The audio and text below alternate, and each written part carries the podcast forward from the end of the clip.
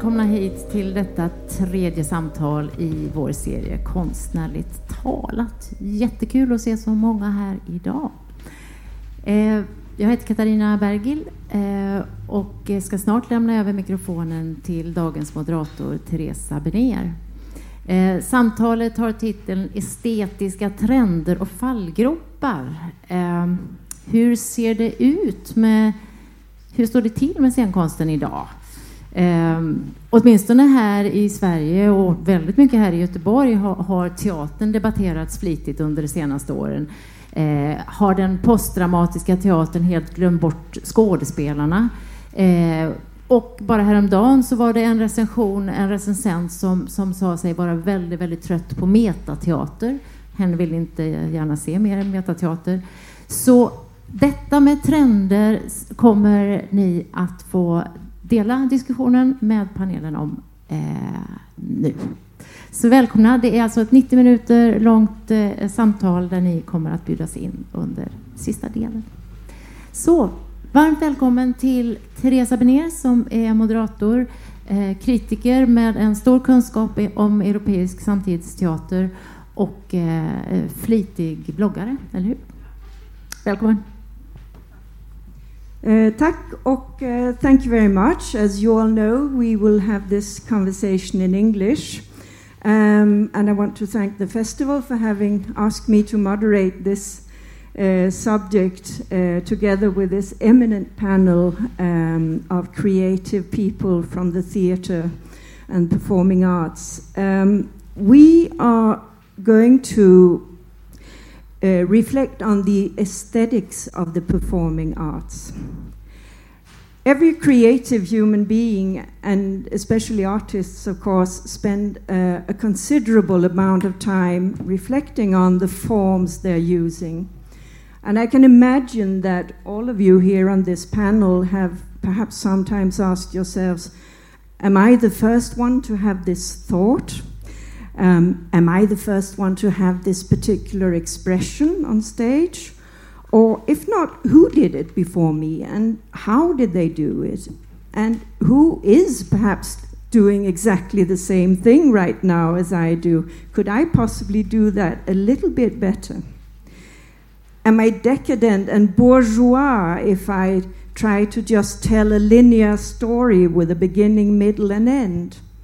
Or on the contrary, am I a victim to my admiration for very smart directors if I start deconstructing, making clever comments on the classics, and, and do uh, introduce video projections on my show?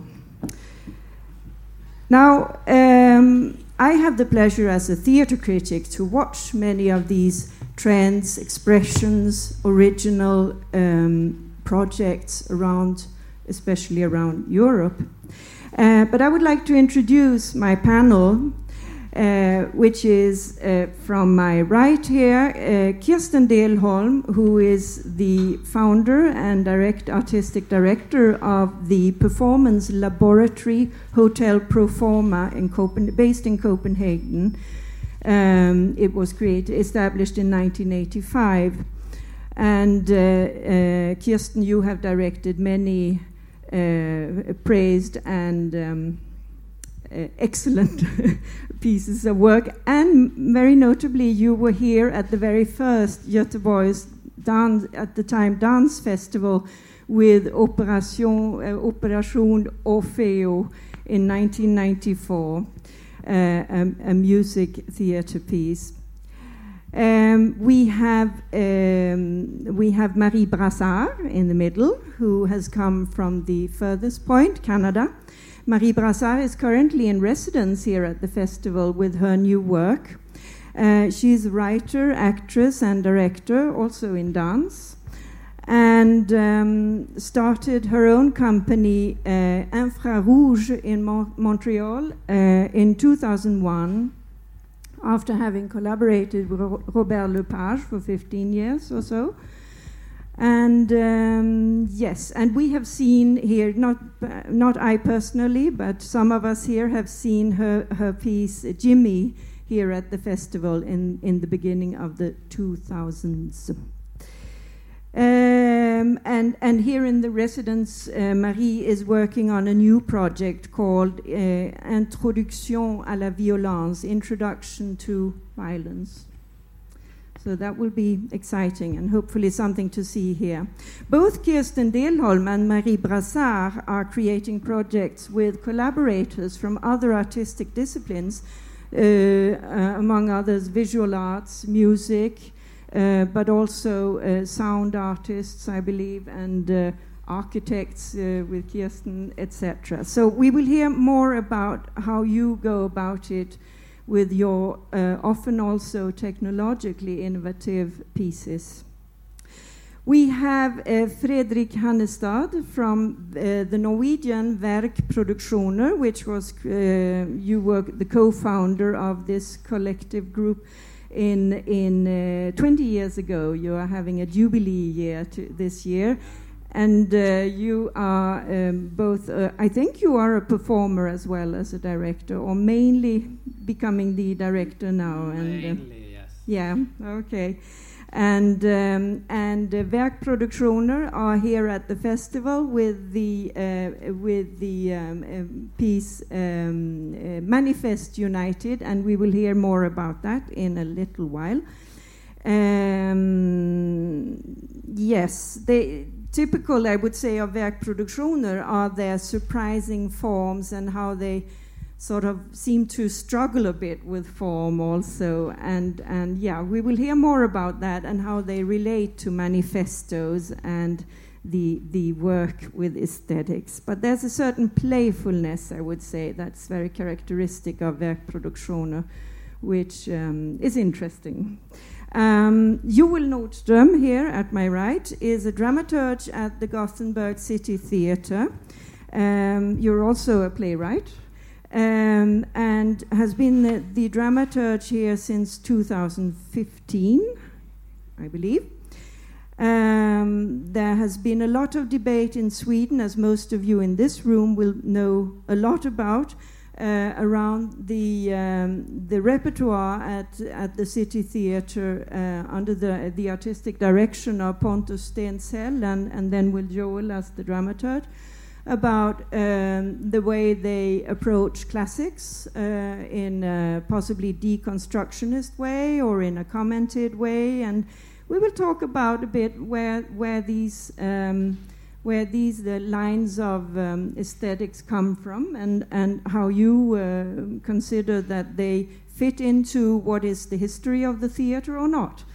Um, and um, uh, has also was also the, the playwright of a, a, play that was very discussed in Sweden called The Jihadist, about a young man's uh, way to um, here in Gothenburg, a young man's way to becoming a radical Islamist and warrior uh, or terrorist or what we should say now.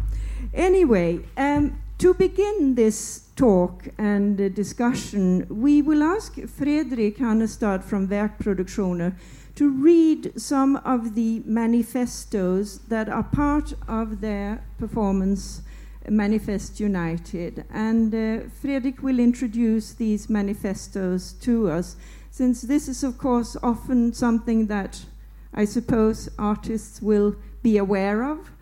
Uh, do we want to go towards what has been, or do we want to always perhaps create our new manifestos? So please, Fredrik, uh, take the microphone.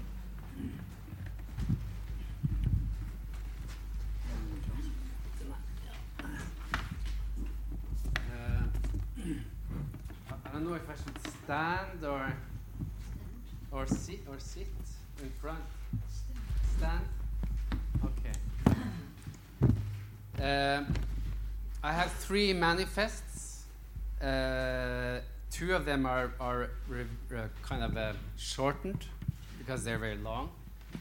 And the first one, I can start with the Artaud, which is, oh, sorry, yeah. I can start with Artaud, which is uh, the first, or kind of it's written in 1926.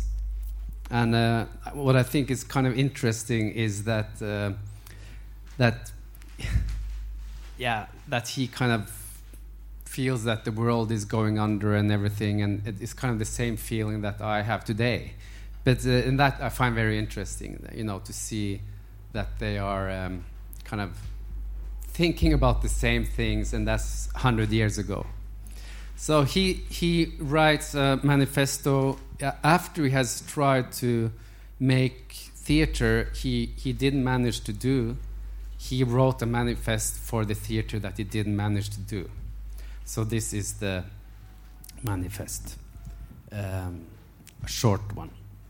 In the age of confusion which in we live, an age filled with blasphemies and with the phosphorescent gleams of an infinite denial.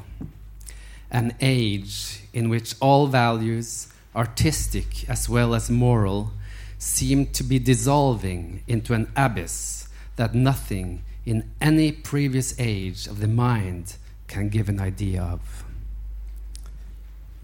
We believed in all the threats of the invisible and it was against the invisible itself that we were struggling. We were totally dedicated to unearthing certain secrets. And what we wanted to bring to light is precisely the mass of desires, dreams, illusions, and beliefs that has given the rise to, uh, to the, this lie in which no one any longer believes in and which is known as theater. We wanted to revive certain images, but images that were evident and tangible, images that were not tainted with an eternal disillusionment. We wanted to see all this radiate and triumph on stage, even if it meant destroying ourselves and exposing ourselves to the ridicule of a colossal failure. Det var da uh, That was uh, Artaud, Manifesto for a Theatre That Failed. Uh, and then we jump up to the 60s, uh, 1964, of a um, conceptual artist named Stanley Brouwn um, which was he he was very kind of um, you never got to know there was I think there's only one picture of him and he kind of dissolved himself into the, his own art. So you never kind of knew he wanted the, the artist to kind of dissolve. So this is the the, the or he wanted the artist to disappear. Um, and he has written this beautiful uh, uh, manifest called a short manifesto when science and art are entirely melted together to something new, when the people will have lost their remembrance and thus will have no past, only future, when they will have to discover everything, every moment, again and again, when they will have lost their need for contact with others, then they will live in a world of only color, light, space, time, sounds, and movement. Then color, light, space, time, sounds, and movement will be free. No music, no theater, no art, no. There will be sound, color, light, space, time, movement.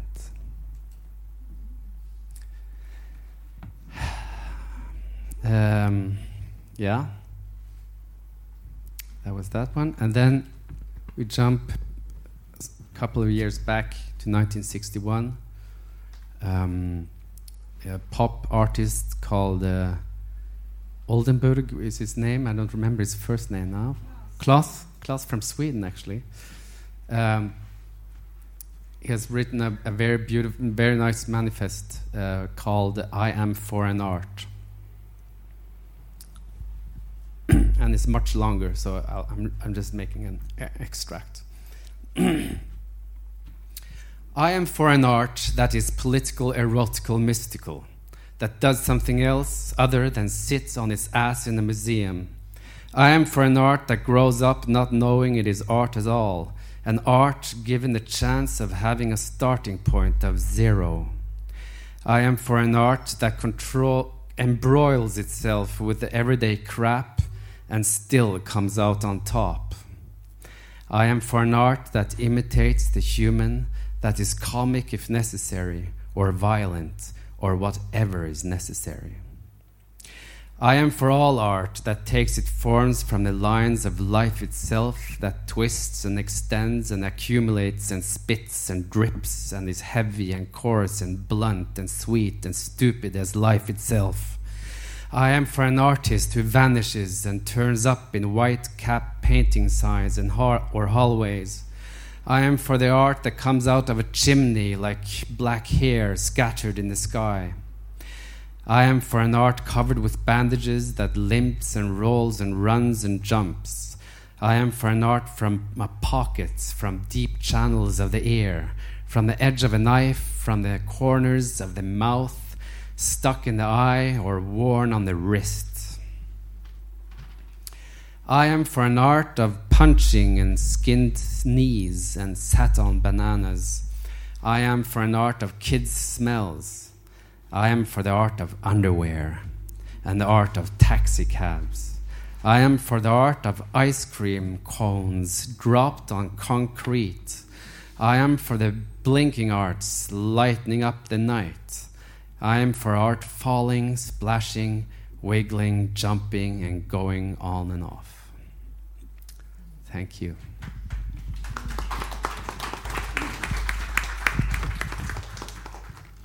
Thank you, Frederick, for sharing these manifestos with us. And we obviously have different, really different lines in the art uh, depicted here from the really pure expressions or desires of Antonin Artaud via the very uh, matter of factual sign science almost you might say of Stanley Brouwn, and then to the to the uproarish uh, uh, play, playful, playfulness of Klaus Oldenburg.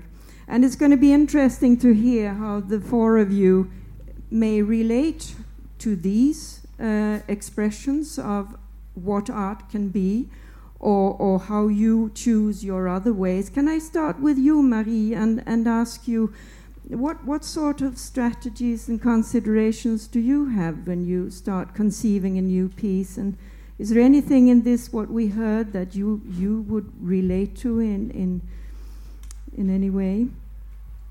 Yeah, I, I like very much the the um, uh, in the last manifesto uh, he's talking about uh, there will be only lights and colors and sounds and music. And mm. I can relate to that very much. This is this is something that uh, that touches me, and. Um,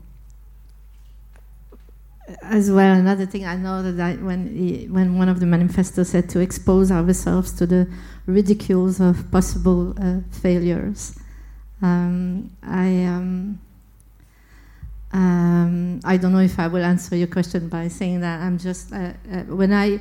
Of course, my way of working has been evolving over time, and uh, um, if I'm talking about now, today, uh, the way I approach it is uh, to create a sort of um, a group of people. I invite artists that I admire to to to to to be with me uh, for a while, and uh, with them. Uh, I am trying to, to create a sort of alphabet that we will use to to uh, define the piece of um, art, the creation that uh, I will put on stage later. So um, what I'm trying to find is uh, wh- what shape Uh, this work of art can take uh, if we are using um, these uh, voices together. So what I did, I had the chance to be here in Vitlycke and to have like these visual artists and sound artists uh, with me there for a few days. So um, this is what we basically do. I, I try to propose a central um, idea or sensation or some sort of, and I gather these people around me. What's important to me is that each artist that is involved in the creation of display will feel the freedom to be um, uh, an artist and not necessarily only at the service of my vision. Uh, so in a way, it's a collective work. At the same time, I'm I'm like to think that I'm taking this final decision and I'm guiding it like to the end. But for me, it's to create an object that will. Um, will have uh, uh, benefited from uh, all these uh, from this alphabet that have been created by the voice of uh, these uh, artists working with me. I'm basically an, an, actress, so this is the way I'm approaching the work. But I'm as well very much um, in, informed and touched by visual arts, so and and by music and sound. So it's like a little bit the way I'm approaching it. It sounds as if that combination of, of creative teams will mean that you avoid really perhaps being stuck in, in certain, shall we say, conventions of, let's say, the theater genre. Would that be true? I mean, do you get different kinds of input, or yes. are everybody affected by a current zeitgeist, a, a spirit yeah. of the times? I think that every uh, single project that I'm doing is benefiting from the, the personality and the the um, uh, the input of the artist that I'm reuniting. So it's different every time. And uh, like for it was the, the, chance here in Vitlycke for that week that I I could. Um, in a way feel a bit what what is going to be this uh, alphabet that will be used with me i have this uh, um, scenographer a visual artist to work with video art a light artist and a musician so we were together so i feel uh, yes that i I don't necessarily. I'm not driven by the idea of necessarily creating something uh, new. Or I, I'm, I'm I don't have a specific uh, way of working, but by reuniting these people, after a while, I feel that there is a certain way that we are going to work together, and so it is very uh, uh, unique uh, every time. Um, yeah.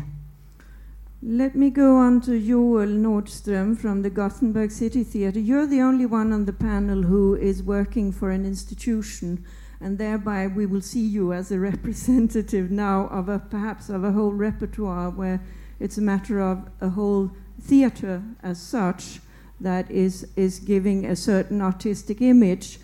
Uh, would you say that you have a possibility in your theater of of of working in an eclectic way with different aesthetics and trying out new things in each How, how, how do you um, work in your theatre with these questions?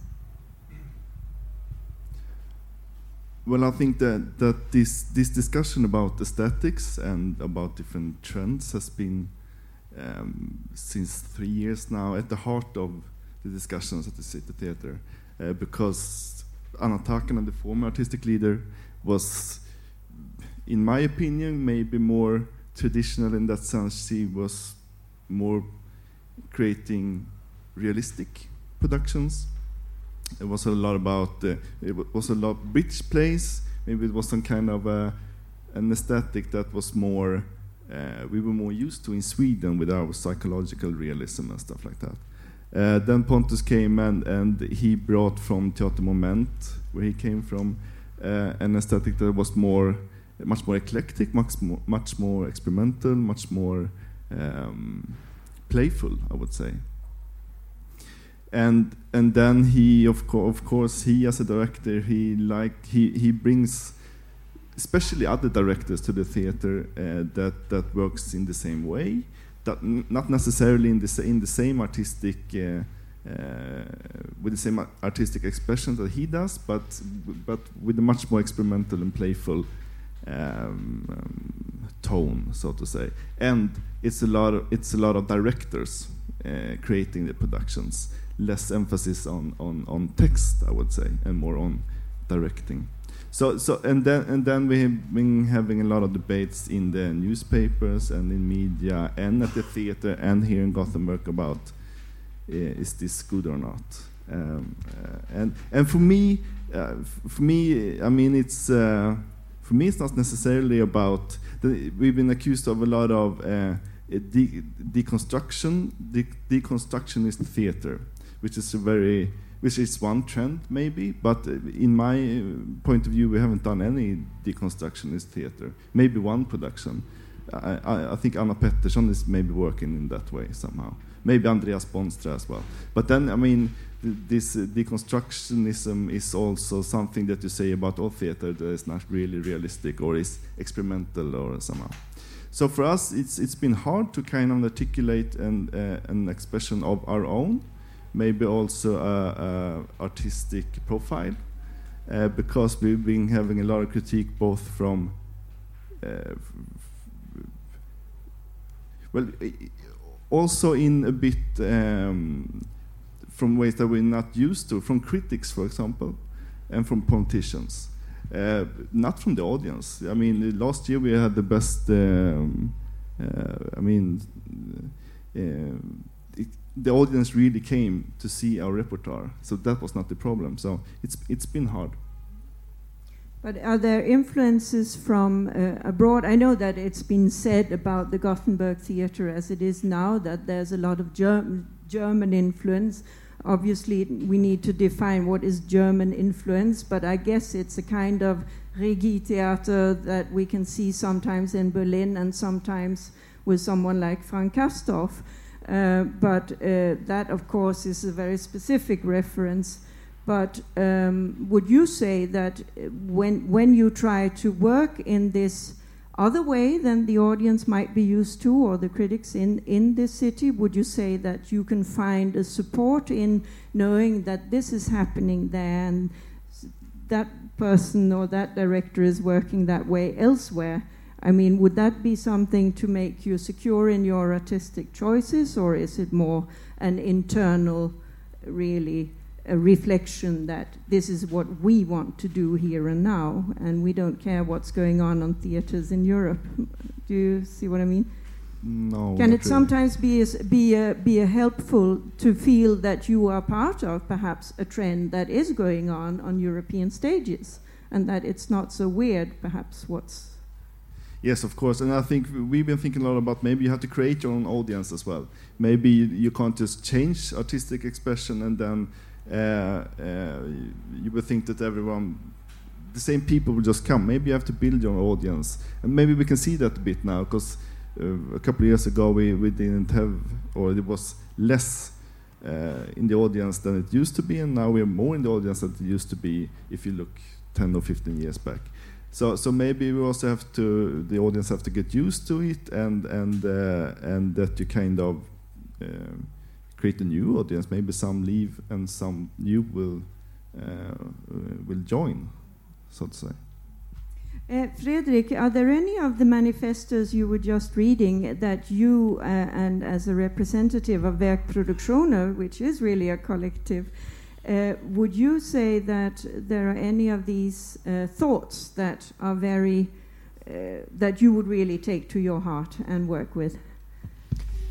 Yeah, I mean, a, lot of those, you know, from you, uh, I mean, when, when when we started to work with the manifest, you you kind of very quickly find out that hey, these this is this is me, you know, this is something they are express. I I should have written this, you know, why did he write that in 1961? I, I was the one, but but uh, of course, I mean it's very inspiring, and you see that a lot of the thoughts, or you know, you thought you were original. Uh, actually, they have been thinking about you know things like yeah, 40, 50 years ago.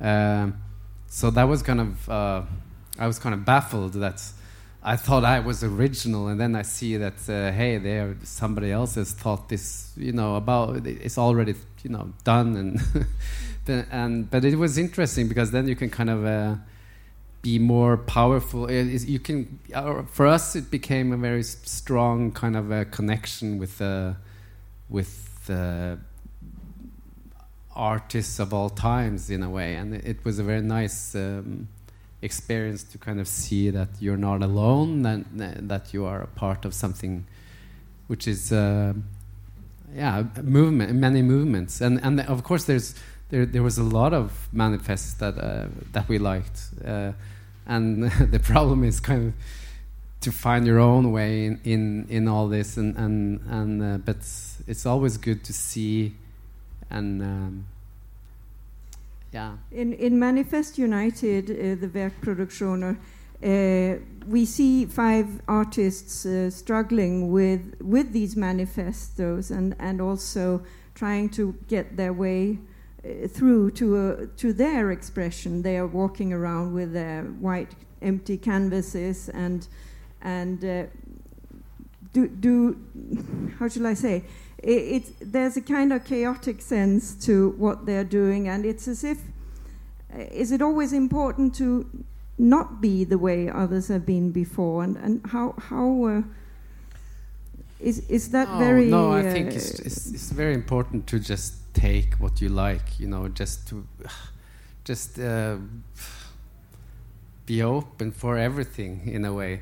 That's what uh, i you know of course it's it's you have to limit your what's what you want to examine and stuff but but the more you kind of or at least we are very much and you can kind of see it in the work that we are expanding a lot in the start in the, when we start and and probably we expand way too much you know and and it, we use a lot of time struggling with a lot of uh, things at the same time and this kind of makes us tired.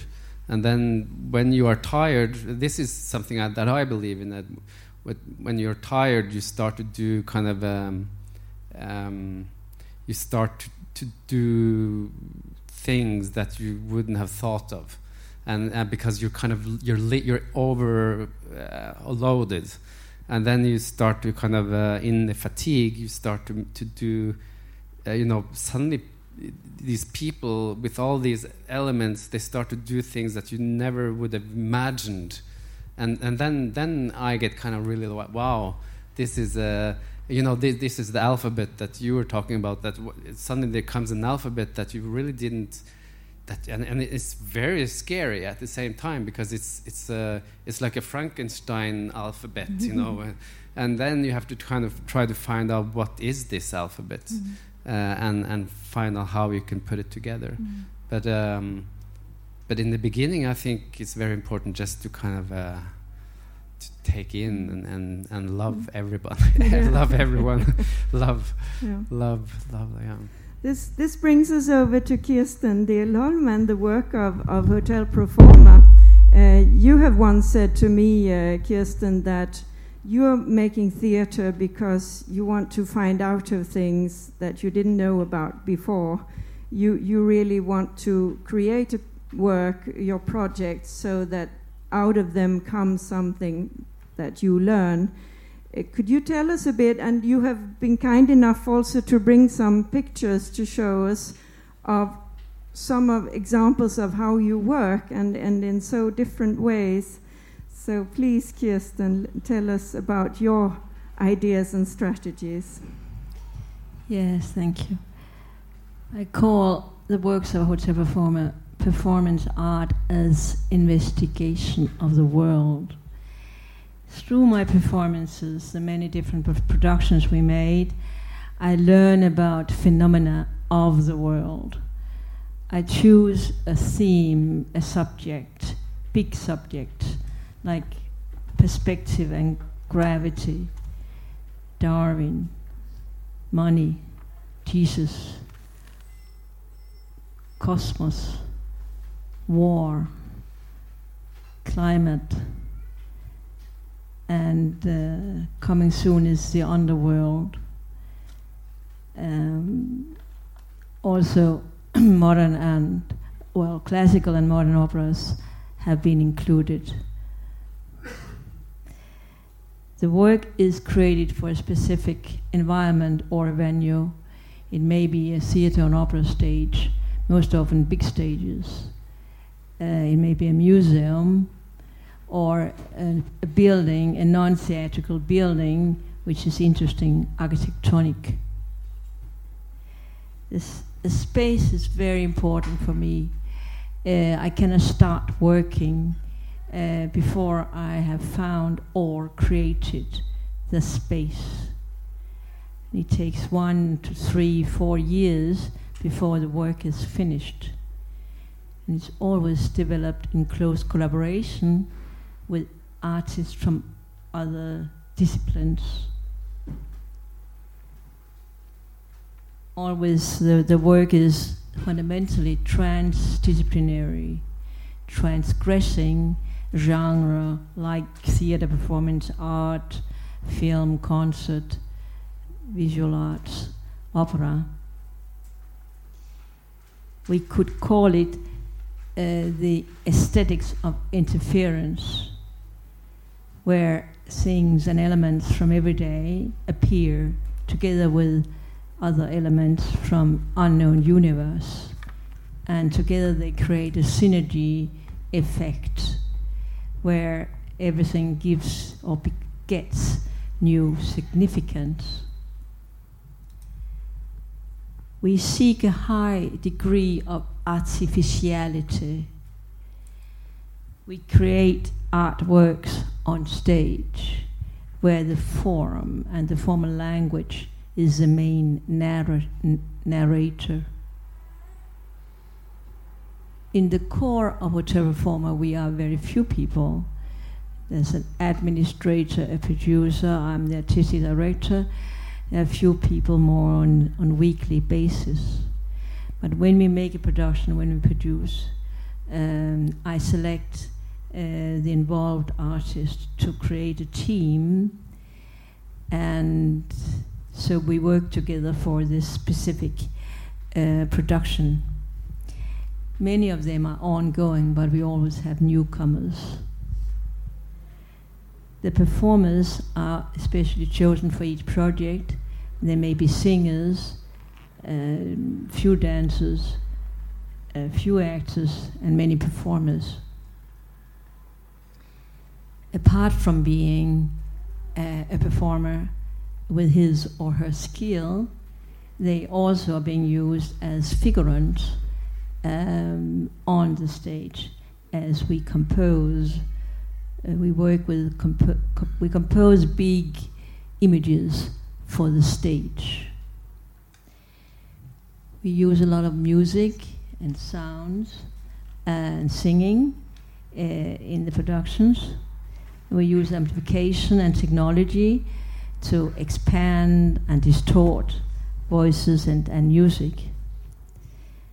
I like to work with singers because they work uh, differently than actors who, who are based on psychological background. Uh, and singers, they work with the precision of their musical score. When we work with them, we create a visual score. For instance, when we work with opera, and we, we have a visual score for them to follow all productions are a celebration for the senses. It's always a wish, a challenge to work with perception, um, sensuality, uh, optical and auditive illusions, to work almost as a scientist, to start the work without knowing where it will end, and to work with intuition a philosopher once said about my method of working she works with the position of a sleepwalker. I hope I will not fall down the stairs. But um, I just have to say, when I, uh, when I three days ago uh, uh, saw my sister, she was dying, she was dead from cancer. This was not art. it was not theater, it was real. I, I don't think I can make a piece of art from this, what happened here. Thank you. Thank you, Kirsten, and I'm sorry to hear about your sister. Very sorry. Um, yes. So we see here images of Hotel Pro Forma, which are often in, in, in visually stunning performances, I must say, and always searching for new perspectives.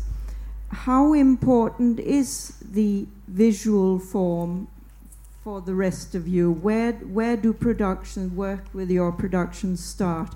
Is it in the subject matter? Is it in I have an idea of something that I'd like to that should look this way or how do you who would like to pick up on this one? Um, maybe I, can start. I am um, often I'm I'm doing a lot of uh, solo work in a way that I'm often alone on stage or accompanied by musicians or sound uh, artists. Sometimes I do bigger plays with a lot of uh, actors, but I am not in it. But when I am in it, um, the visual comes uh, quite early. Like uh, here, I started to work on my new project, so I invited uh, no uh, actors or dancer, but uh, scenographer, visual artist, and and then uh, I am not. Uh, um, I don't have an idea of where the, the what the visual will be. So what I try to do is to to um, uh, feed people with um, um, reflections, and uh, sometimes as well, I like to look at the work of other artists I really like to. Uh, the, I'm very inspired by work of uh, certain uh, photographers, for example, throughout the ages. I think it's a very, very important form of art, and it inspires me a lot. And what I try to do, because I'm, I'm writing since I'm an actress, I often write uh, or devise the, the performance by, by improvising and putting myself at the center of it. So it's great that to exchange with the visual artist because then it feeds we, me with some sort of images of where I, I am going to be when I move or, or not move, but where in which environment I am going to, to stand and to be. And um, I'm trying to define this with the artist or to define the first idea at a very early stage because it feeds me um, um, uh, concerning the, the, the, content and um, the, the meaning and the direction we want to play. It's really a sort of exchange. And um, for me, in, in, and I suspect sometimes I see very minimal uh, uh, type of uh, theater work, which I can appreciate a lot. In my case, um, the um, uh, we're talking uh, about the feast for the senses, or the, the, this is something that really appeals to me. When I was talking about that vocabulary, since my there's often a lot of text in my performance, but it's not what I call text based. Uh, because I feel that uh, each element, especially the visual element, are part of that alphabet that we are talking about, and it's a sort of language that cannot be uh, that can express things that we cannot express with words. And for me, uh, these uh, visual elements they contribute to the sense and the sensation that uh, audience can get. So it's it's very very uh, important uh, and meaningful. Each element I want it to be meaningful, as much the light or, or the, the, the space itself.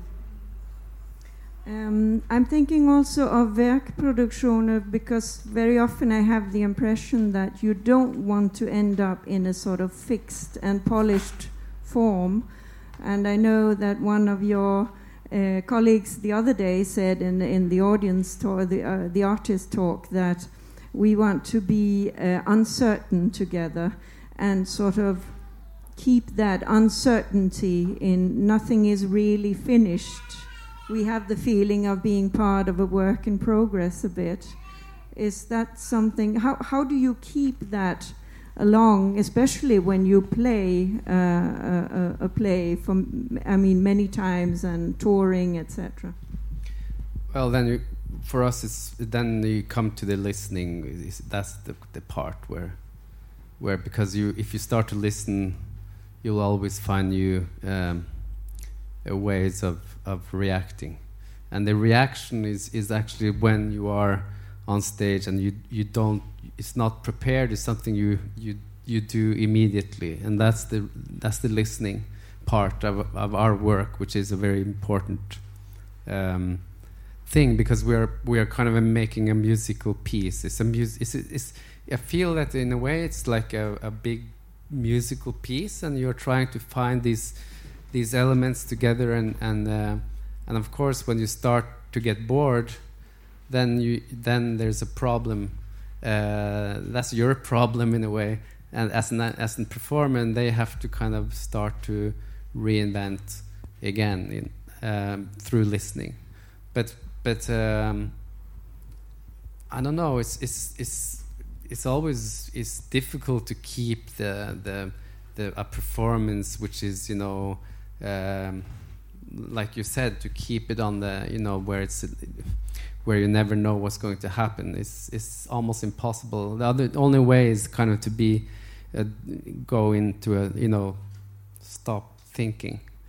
Um, but um, um, yeah, it's it's. I think also you know when you, when you put a lot of elements uh, like we do with you, if you put a lot of elements you kind of overload uh, both for the actors and that there will happen something that they can't control you know because it's impossible. Also when we put it in a, a, smaller even here it's smaller than it originally. So so you know they they will fall uh, and and something will happen you know that you kind of make it um, we want to make it difficult for the performers and, and that they kind of expose themselves when they lose themselves. And that's when that's the moment when when you're like thinking, yeah, that's that was nice, you know. And that's when they when they didn't prepare it. But but uh, that's that's one part of our work. It's not all. We're also composing a lot, you know, in in our work. It's not only like yeah, yeah. I, I, I, just want to add there's an interesting aspect. I was thinking about that this morning when coming when uh, you, you talk about uh, falling or failing or uh, failure, and this is uh, one um, step to come back to what you were thinking at the beginning. You were talking about the beginning. Uh, there's um, for me a necessary passage that I call the humiliation. it's it's uh, like especially when you work with improvisation or something like that a place where you accept to, to cross that line and to humiliate yourself, which means that when, when you do that, it's as if you are, you are entering a, a new degree of authenticity. Uh, and it allows you or helps you to, to start navigating in a, in a more profound uh, uh, water. I, I, just wanted to add that. Uh, Kirsten, is there room for failure in your productions? Not really. well, what kind of freedom is there in the near perfect expressions? Do you understand this question? Yes, I do. I do. I'm just thinking. Um, I would say the, the freedom is up to the audience, really, to seek the, the sense of what he she is attending.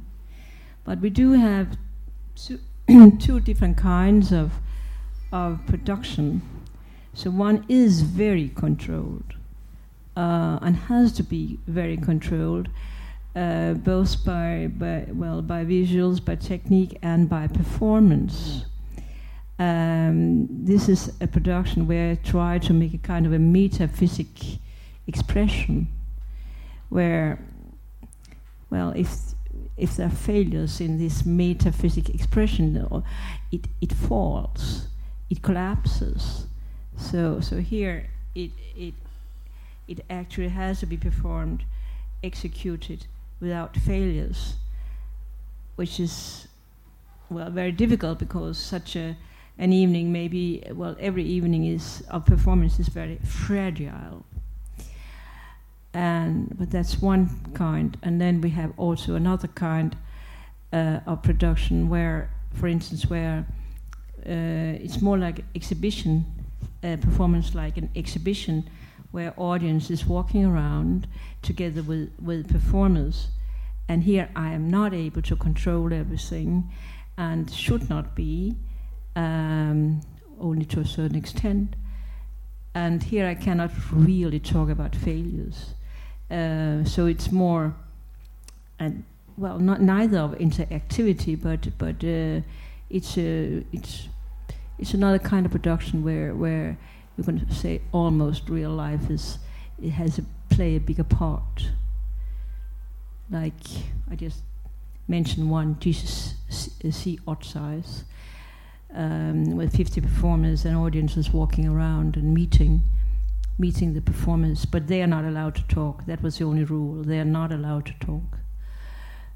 So well diff two different kinds of productions. Yeah, you all, you all obviously have to relate to the uh, technological innovations that you have at your hands, and also can choose not to not to employ on stage.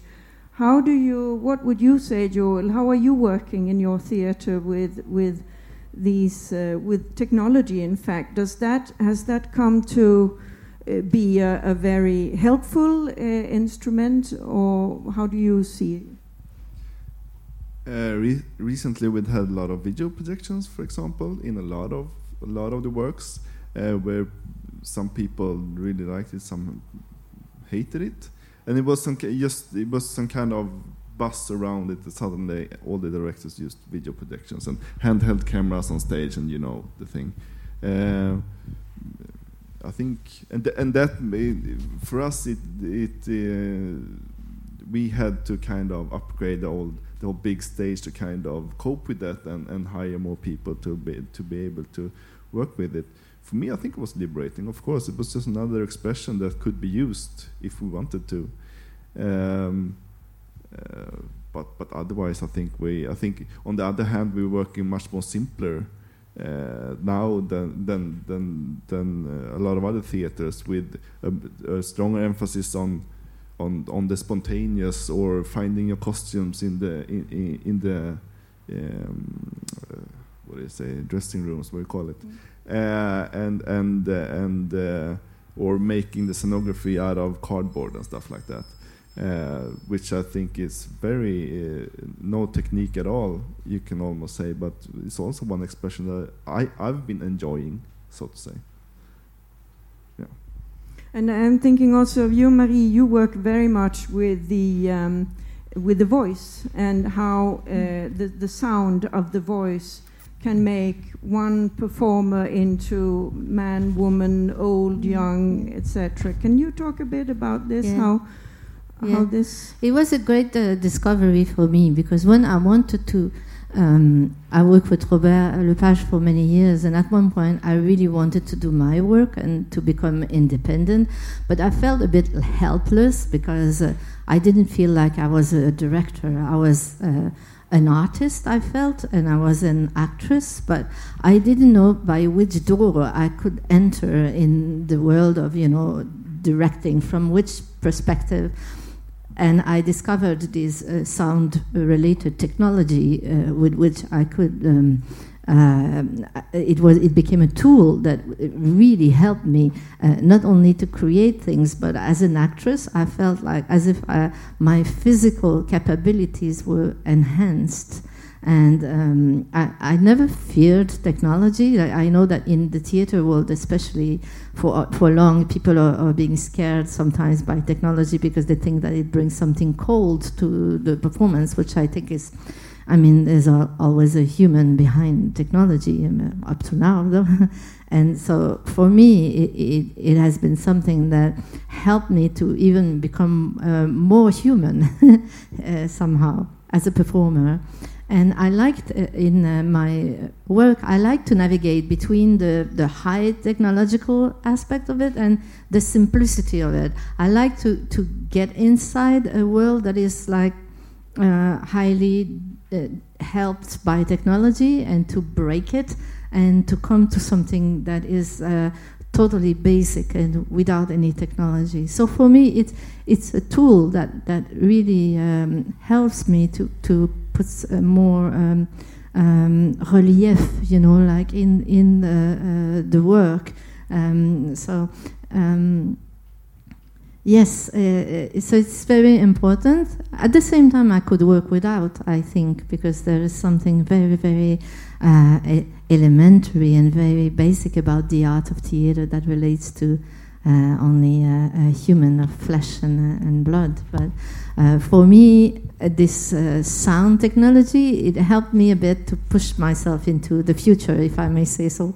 I'm feeling a bit like a, a cyborg when I have this. I feel like as if my my body was suddenly becoming a musical instrument. I like to to, to feel that way when I'm performing. I suddenly I can become a, a musician in a way, not just acting, but uh, creating a, a, a sound score that is not always related just to the words, but that can become as well. So it's very exciting. I, I, continue to explore these uh, sound uh, related technologies. For me, they are like a never ending um, uh, well of uh, uh, discoveries and, and uh, interesting explorations that I can push forward every time. Um, I'm thinking of someone like Robert Wilson, who is also working very, with very advanced sound scores, and where there's a complete precision between gesture and the sound that comes with it. And uh, apropos of what Kirsten was saying also about sometimes you really have performances that need total precision from beginning to end. I have experienced, for instance, Robert Wilson show where where the sound just happened to come a little bit after the gesture, and unfortunately that completely. Uh, uh, how shall I say? It really falls flat somehow because you don't have that distinction in the expressions. So, so that can be truly complicated. I was thinking of the Artaud manifesto and, and what he says that, that he wanted to, he had this idea that he wanted to create images not tainted with disillusionment.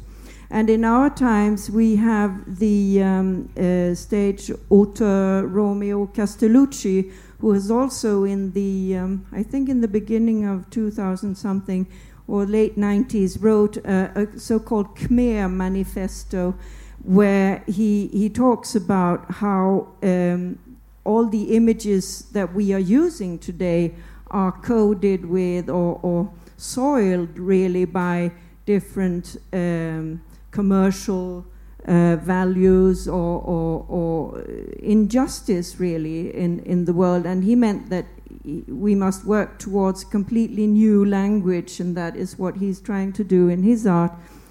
Um, I know that Kirsten here is very uh, fond, or shall we say, or inspired by Romeo Castellucci, and and he's kind of pure image theater, really. Um, do you? What what would you say, the rest of you, about how?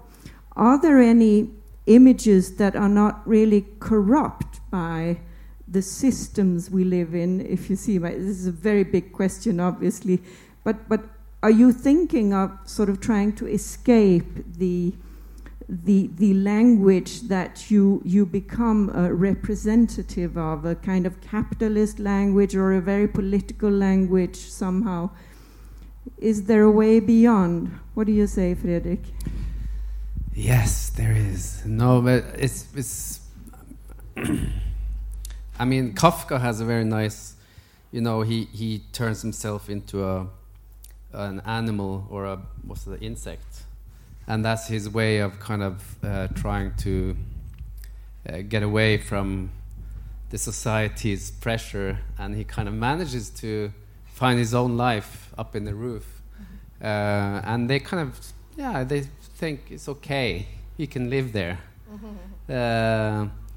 So of course it's very important, uh, or you know, we always or we believe that there is a door or a or a hallway somewhere besides that we can reach in and in some way get out of it. But I don't think it's possible, really possible. But maybe for you know small bits of of moments, uh, a second or two, then you have this kind of feeling that there is something else and there is something you're connecting to something much much bigger, or something, um, yeah.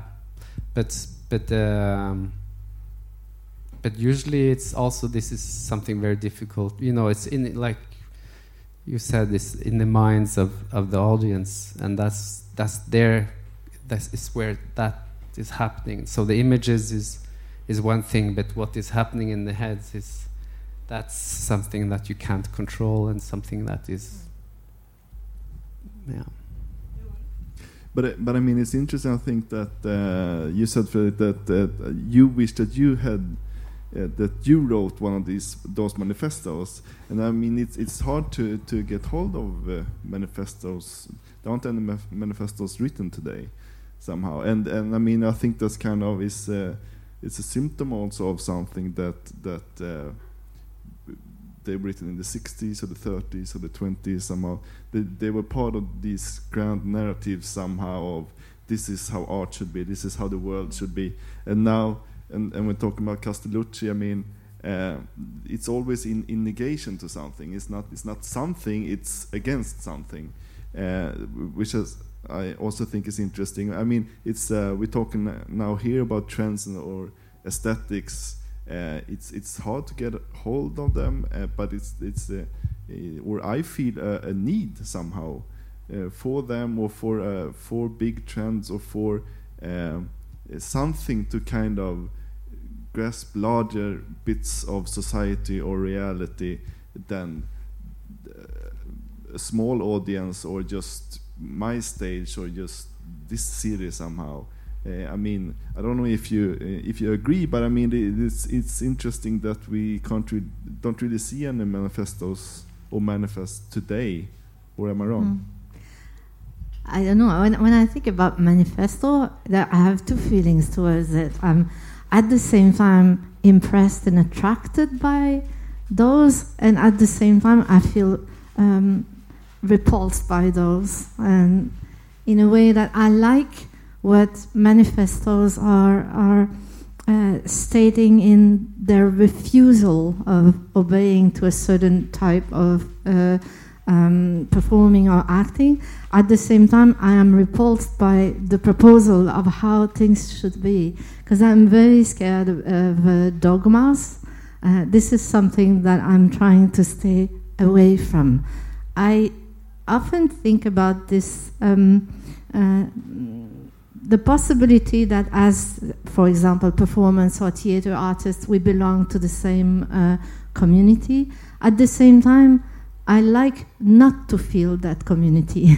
I like to feel that uh, we are as well um, very, much into our solitude. And, and it's going to sound weird what I'm going to say, but I'm, I'm trying sometimes to keep myself in a sort of um, um, degree of uh, ignorance uh, regarding what the currents are.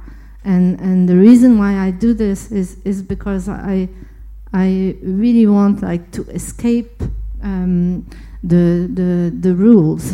I probably don't, don't succeed most of the time, but for me it's important to, to, uh, to stay away from uh, dogmas or, or possible uh, mode d'emploi. Yeah. And, and you're not caught into those uh, trends by other people that you start working with? Um, because, again, how to create that specific and unique alphabet for what you're doing maybe they bring along yeah. a lot of the but things you stay away. One thing maybe is that uh, I most of the time work with people who don't work in theater normally.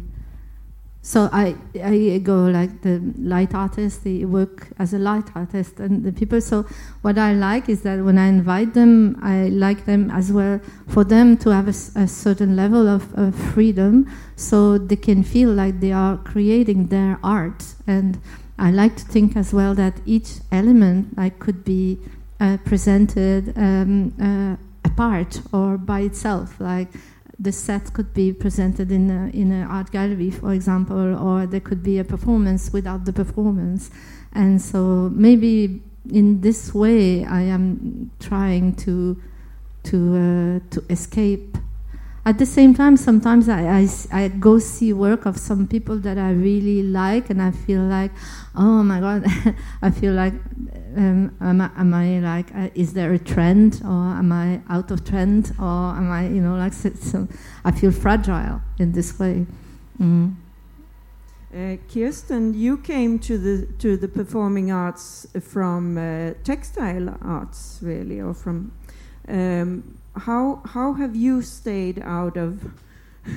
how have you navigated al- around or with the dogmas? Because there must have been many influences. Well, I came. Well, I was always fascinated by textile materials, and uh, from that world, I came into the visual arts. So always, so the, the visual art is always um, the main alphabet, you can say, and it is as if I'm still weaving or interlacing all the elements in one production. I wouldn't know what to do with a manifest. I wouldn't know. I wouldn't neither know how to write a manifest. I think it's very far from how the way I think, as also is the commercial world. But I'm just thinking of what would be the pitfall. The pitfall would be in in in this um, performative theatrical um, world. Well, the pitfall would be to to try to be as innovative as Trump. We are never able to overtake this man's hilarious statements. So he proves that, that reality is actually far stronger and has much more power than the art world.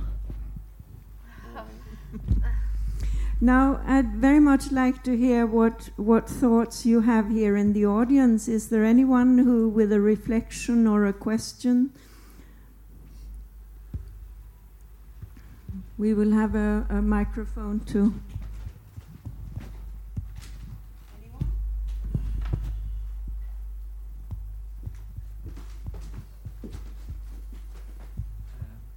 Yes, about the. Uh, we have now a lot of political manifestos uh, that sometimes reflect in uh, theater uh, in many places. But do you think that uh, almost every theater has a message? And if you look at uh, theaters in, for example, Gothenburg, um, if we gather all the messages in a year, um, afterwards, I mean, nobody wrote the manifesto do you think it will be like a kind of manifesto? That this will be. Yes. Yes. Yes. That was Huh? Yes. I mean, we have all talked about uh, ways of, of seeing, and uh, there's things that we don't want, and there's things that you want. So there is a manifesto, uh, maybe not the same, but uh, there is kind of a, a manifesto here, yeah. That we could write. Kind of invisible. Nobody says it's my manifesto. No, because it's much more. Uh, because if you want to write a manifesto, you have to be much more kind of. Uh, you have to be very clear, and you have to be what are you against, and and but still there is a manifesto. I feel you know there's a there is um, a way of seeing that you are looking for, and which is a, a, a standpoint, in in all of in all of us. Yes. But um, oh, sorry. But I mean, also there's there's a lot of hidden uh, or unconscious uh, rules or uh, wishes that a lot of the theaters, of, of course, tries to tries to uh, how they to try to be like that's part of our society, it's part of our time that we don't see because they're too close to us.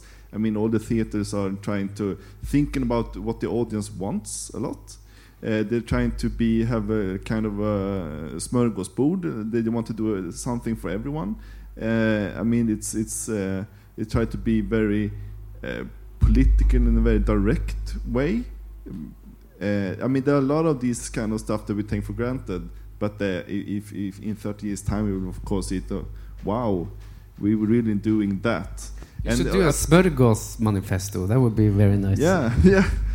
But, but but I mean, of course, you should be critical towards that uh, as well. You should try to to to to see it and try to kind of uh, yeah, be critical because yeah, because uh, I think there are other parts of society that kind of creates those, creates those kind of expectations, which is of course uh, we were talking about commercialism and capitalism and and and uh, yeah all of that, which I think is a very clear trend that all theaters here in Gothenburg and Sweden and maybe the whole Europe is is um,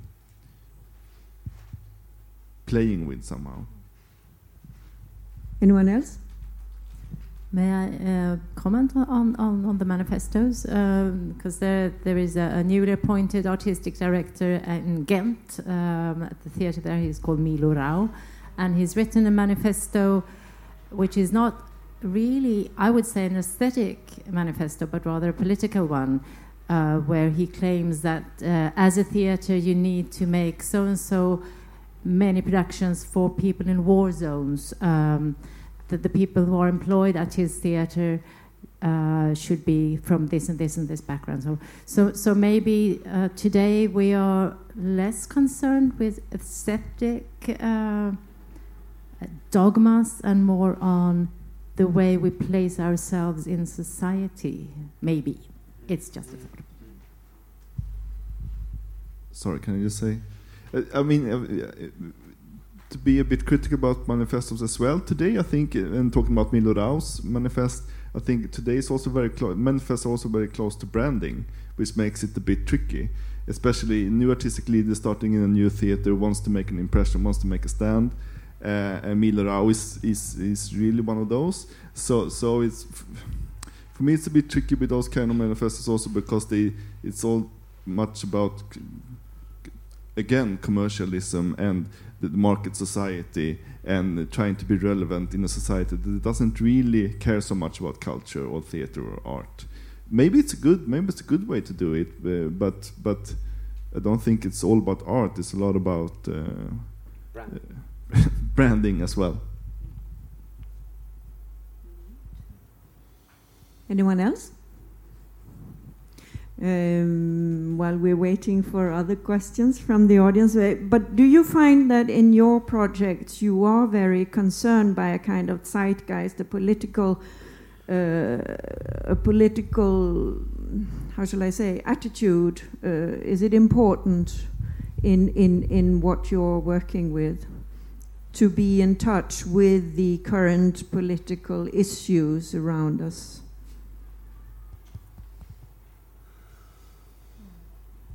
Well, I think if you make a performance about climate, you are political if you want it or not, because the subject is political one. But um, it's not that I can. Well, it's not that it appears with with statements and and and uh, manifestos, but still, just to deal with that subject, to to to, to bring it to stage, to bring it to the consciousness of audience is, I suppose, a kind of political action, even though it is rather aesthetic when it is Hotel Pro Forma.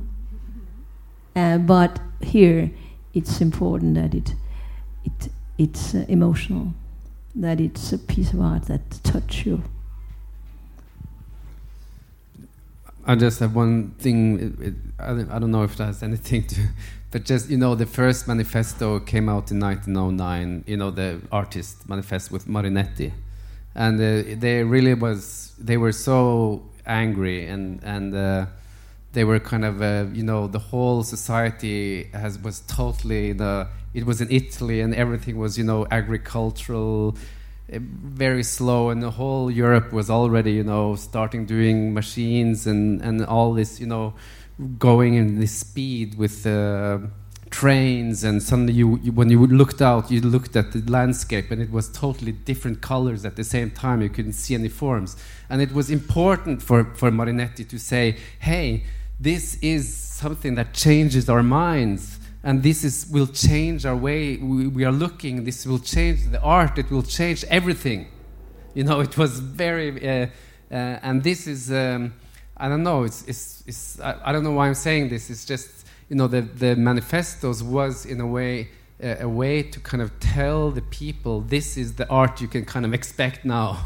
And and then it became abstract you know. The art suddenly boom and it became abstract, and and uh, and the people were like, "What the fuck is this?" You know, uh, just colors in the painting, or just you know, and and then the, the manifesto was kind of a help, you know, to, for them to, to for people, but but I don't know how we can relate to that today, but it's just yeah, uh, yeah I'm just I just have to say. No, that. it's interesting because like um, uh, Marinetti and the futurists, they were against the institutions. Um, uh, yeah. They want to destroy all institutions, and this is interesting in this way that. Uh, this is something we haven't talked about that was part of the proposed subject and how can we relate how can we create uh, in, in in the context of uh, institutions? And and I think that it's interesting you put that these uh, manifesto of the futurists uh, in a way this is what they, they did or this is what they wanted to do. That i think the first sentence was we're going to destroy all uh, libraries exactly. museums. yeah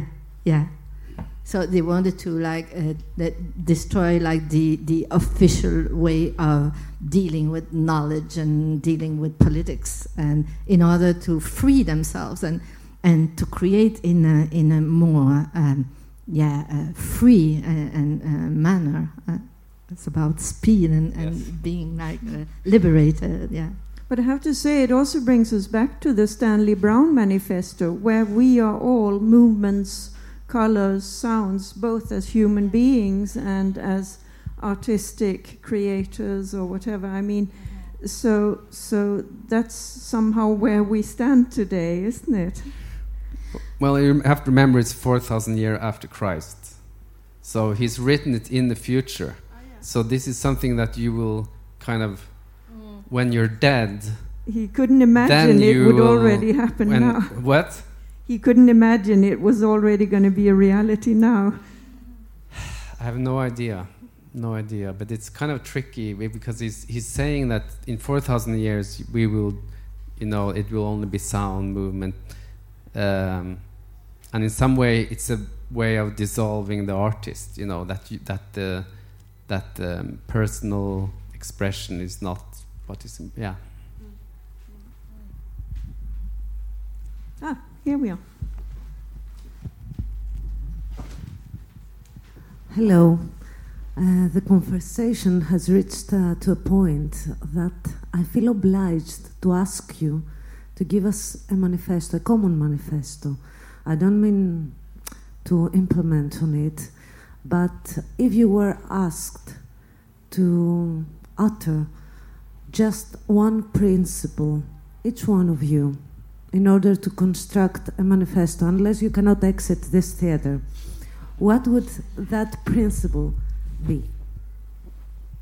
Make the best choice now you're going to vote.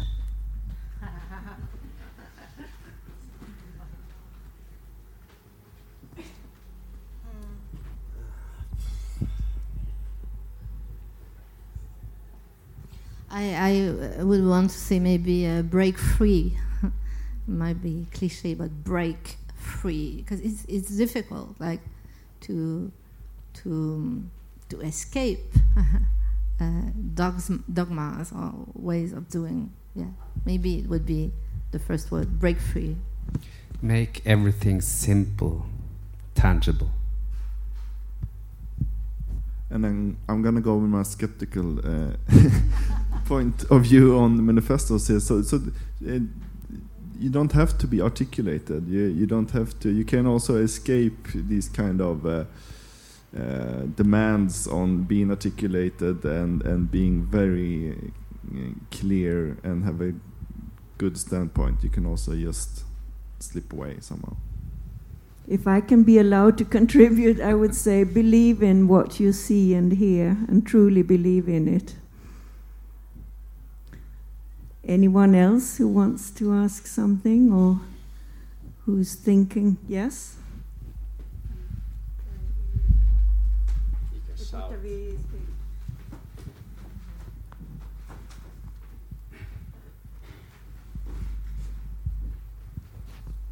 Thank you.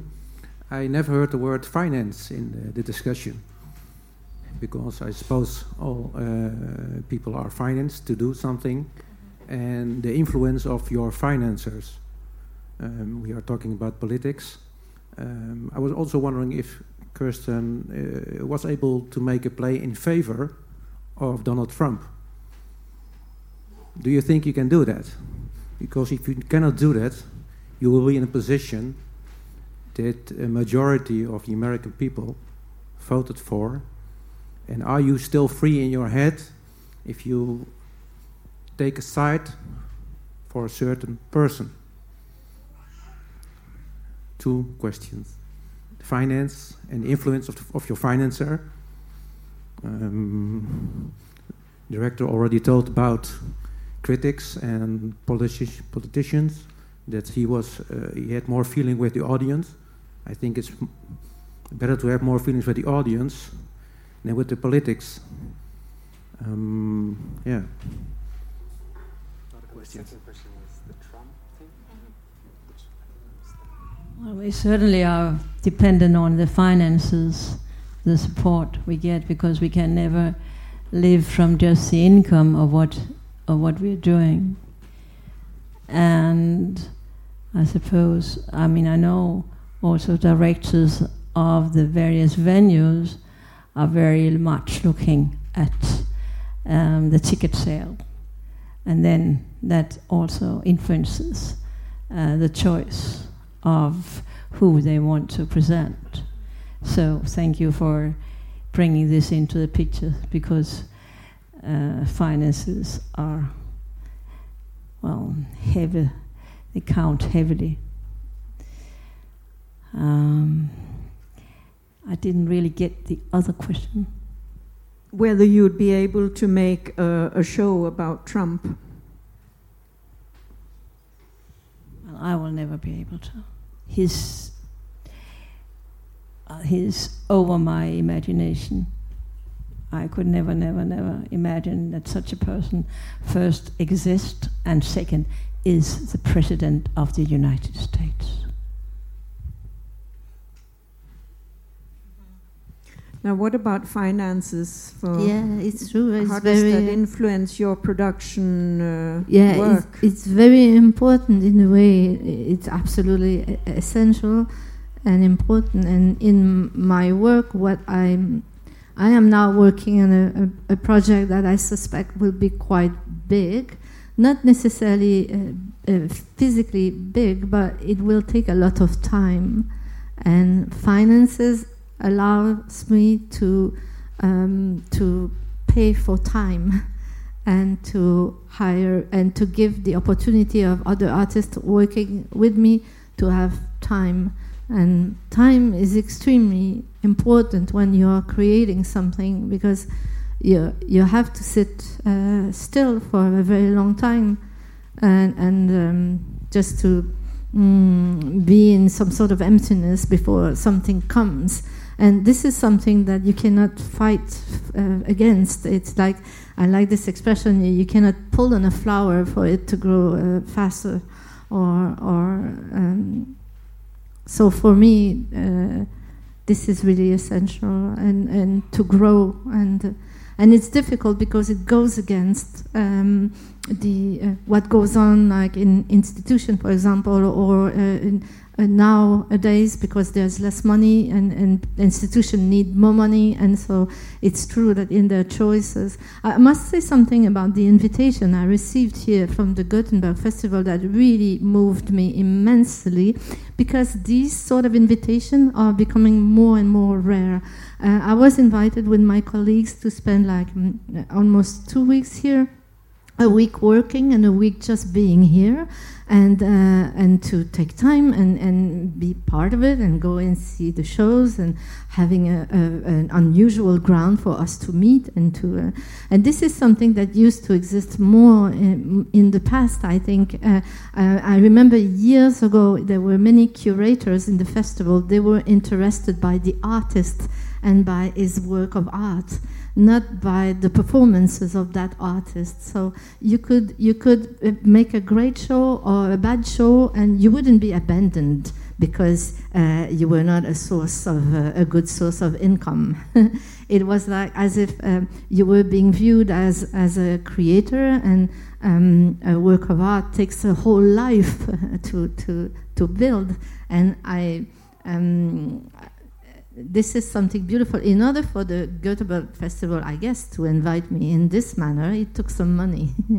and, uh, and now, uh, all over the world, we see that people have less and less money that is dedicated to the art. And um, uh, I think this is something that we have to fight for a bit and, and protect, and to, to be able to to offer such condition to artists outside of the institution that are always pushing uh, in order for the work to be uh, done faster and, and uh, uh in a more efficient way, which I think goes against the principle of um, art creation.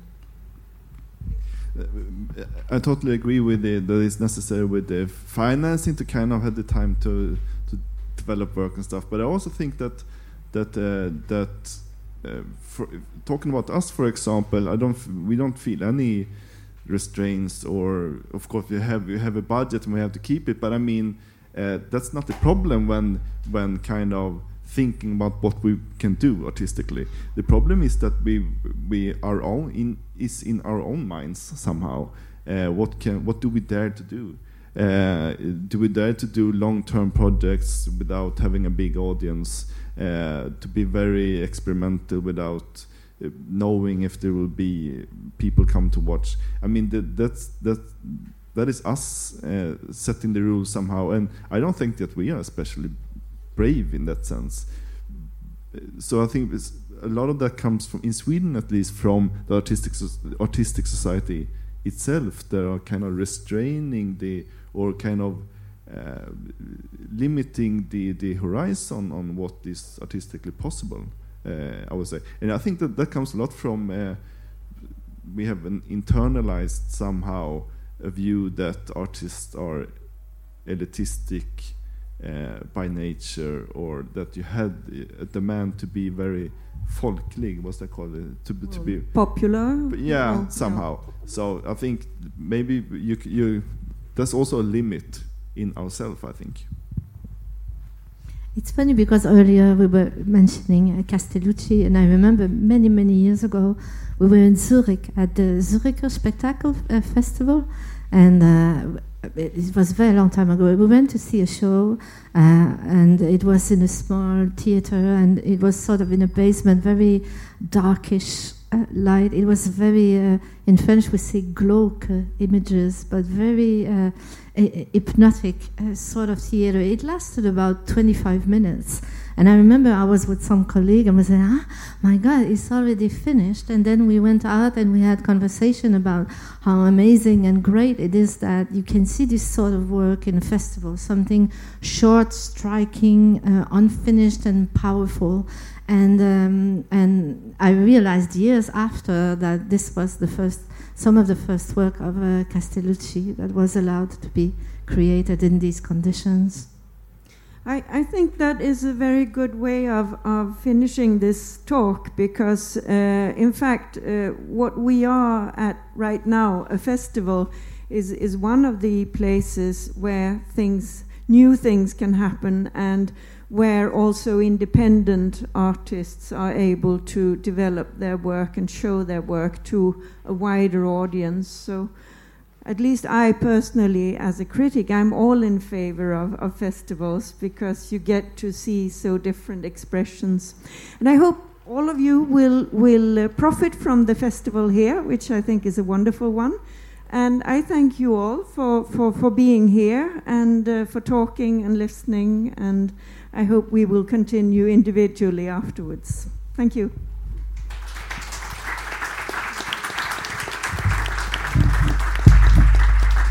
And I would like to take the opportunity to thank Teresa Benea. Thank you for a wonderful and, and fruitful discussion. Thank you.